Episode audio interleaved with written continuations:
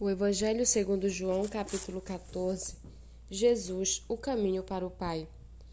Que o coração de vocês não fique angustiado. Vocês creem em Deus, creiam também em mim. Na casa de meu pai há muitas moradas. Se não fosse assim, eu já lhes teria dito. Pois vou preparar um lugar para vocês, e quando eu for e preparar um lugar, voltarei e os receberei para mim mesmo, para que onde eu estou, vocês estejam também e vocês conhecem o caminho para onde eu vou. Então Tomé disse a Jesus: Não sabemos para onde o Senhor vai. Como podemos saber o caminho? Jesus respondeu: Eu sou o caminho, a verdade e a vida. Ninguém vem ao Pai senão por mim. Se vocês me conheceram, conhecerão também o meu Pai. E desde agora vocês o conhecem e têm visto. Felipe disse a Jesus: Senhor, mostra-nos o Pai, e isso nos basta. Jesus respondeu: Há tanto tempo estou com vocês, Filipe, e você ainda não me conhece? Quem vê a mim, vê o Pai. Como é que você diz: Mostre-nos o Pai? Você não crê que eu estou no Pai e que o Pai está em mim? As palavras que eu digo a vocês não as digo por mim mesmo, mas o Pai que permanece em mim faz as obras, faz as suas obras. Creiam que eu estou no Pai e que o Pai está em mim.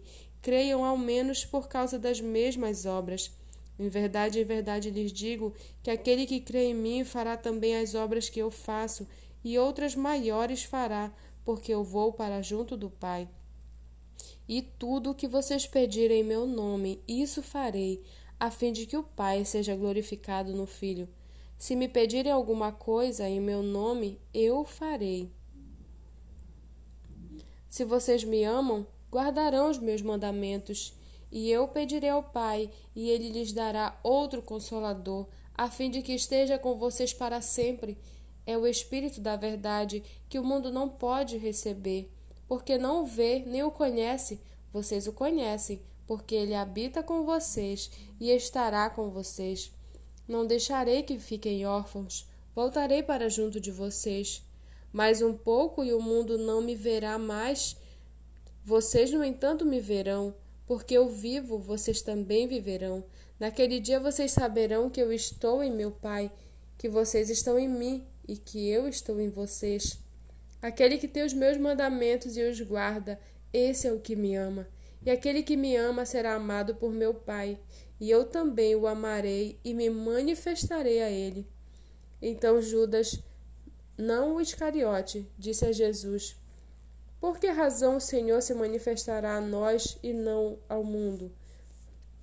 Jesus respondeu: Se alguém me ama, guardará a minha palavra, e o meu Pai o amará, e viremos para ele e faremos nele morada.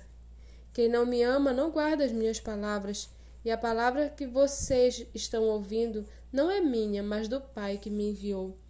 Tenho dito isso enquanto ainda estou com vocês, mas o Consolador, o Espírito Santo, que o Pai enviará em meu nome, esse ensinará a vocês todas as coisas e fará com que se lembrem de tudo que eu de tudo que eu lhes disse. Deixo com vocês a paz, a minha paz lhes dou. Não lhes dou a paz como o mundo a dá.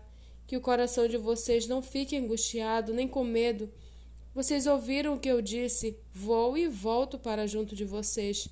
Se vocês me amassem, ficariam alegres com a minha ida para o Pai, porque o Pai é maior do que eu. Isso eu falei agora, antes que aconteça, para que, quando acontecer, vocês creiam.